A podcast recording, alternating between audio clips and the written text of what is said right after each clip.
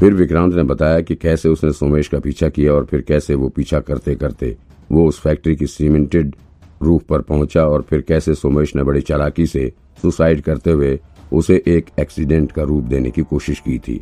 ये सब सुनकर सभी आवाक रह गए। किसी को उम्मीद भी नहीं थी कि मेहता सिस्टर्स का मर्डर केस इस तरह से हो सकता है। दरअसल जब रवि मेहता और सोमेश पांडे की मीटिंग हो रही थी, तभी सोमेश ने खुद के लिए फ्यूचर प्लान बना लिया था। विक्रांत ने आगे बताते हुए कहा, इसीलिए उसने खुद के लिए पहले ही सबूत तैयार करके अपने घर पर भेज दिया था, ताकि पुलिस के हाथ वो सबूत लगे और पुलिस को ये भी यकीन हो जाए कि रवि मेहता ने ही उसे मर्डर करने का कॉन्ट्रैक्ट दिया था। मतलब कि वो चाहता था कि रवि मेहता पकड़ा जाए और जेल जाए, और उसने ये एविडेंस एक्सप्रेस डिलीवरी से भेजा था।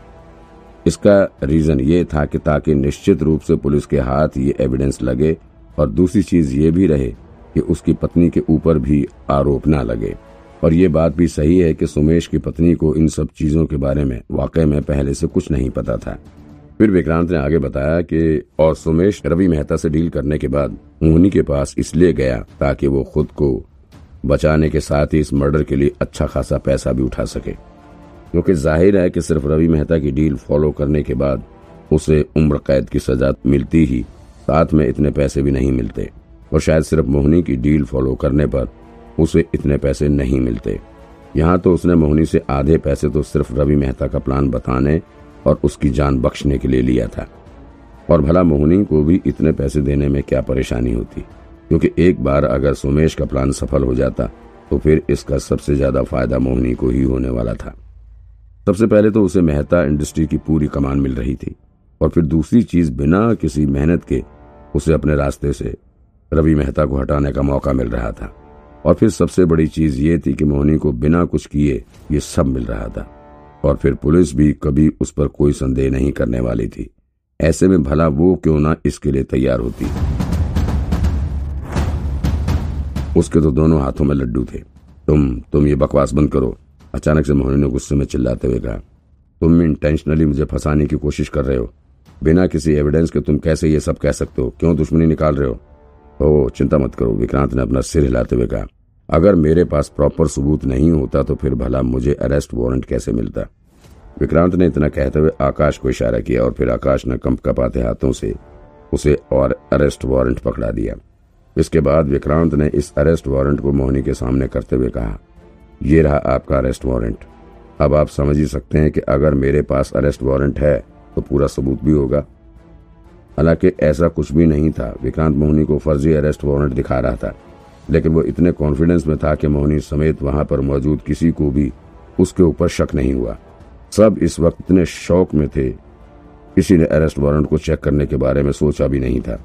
अब बहुत लोगों को यह भी लग सकता है कि आखिर मोहनी ने तुरंत ही सुमेश की बातों पर भरोसा कैसे कर लिया। लेकिन इसके पीछे भी एक कारण है। विक्रांत ने खुद ही वो कारण बताते हुए कहा हालाँकि सुमेश अपने प्लान से मोहनी को सहमत करवाना चाहता था। उसके पीछे का कारण तो हम समझ ही चुके हैं। और फिर सुमेश ने मोहनी का विश्वास जीतने के लिए उसे वो वीडियो भी दिखा दिया था, जो उसने रवि मेहता के साथ डील करते वक्त रिकॉर्ड किया था। और फिर जब मोहनी के पास ये सबूत आ गया तो फिर उसे सुमेश के ऊपर भरोसा करने में कोई दिक्कत नहीं है। और दूसरी चीज़ ये भी थी कि मोहनी को पता था कि सुमेश इस पूरे घटना के बाद मर जाएगा। उसके पास बाद में अपना मूड बदलने का कोई मौका ही नहीं था। और एक चीज़, वो एक करोड़ रुपए, जो कि बहुत बड़ा अमाउंट था।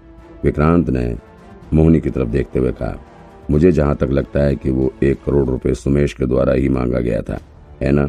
क्योंकि तो ज़ाहिर सी बात है कि बिना इतने पैसे लिए कोई इसके लिए तैयार नहीं होता। फिर मुझे लगता है कि मोहनी जी भी आसानी से ये पैसे देने के लिए रेडी हो गई होंगी.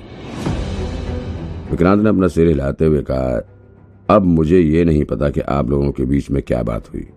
पैसे डिपॉजिट में दिए या फिर पूरा पेमेंट एक साथ किया।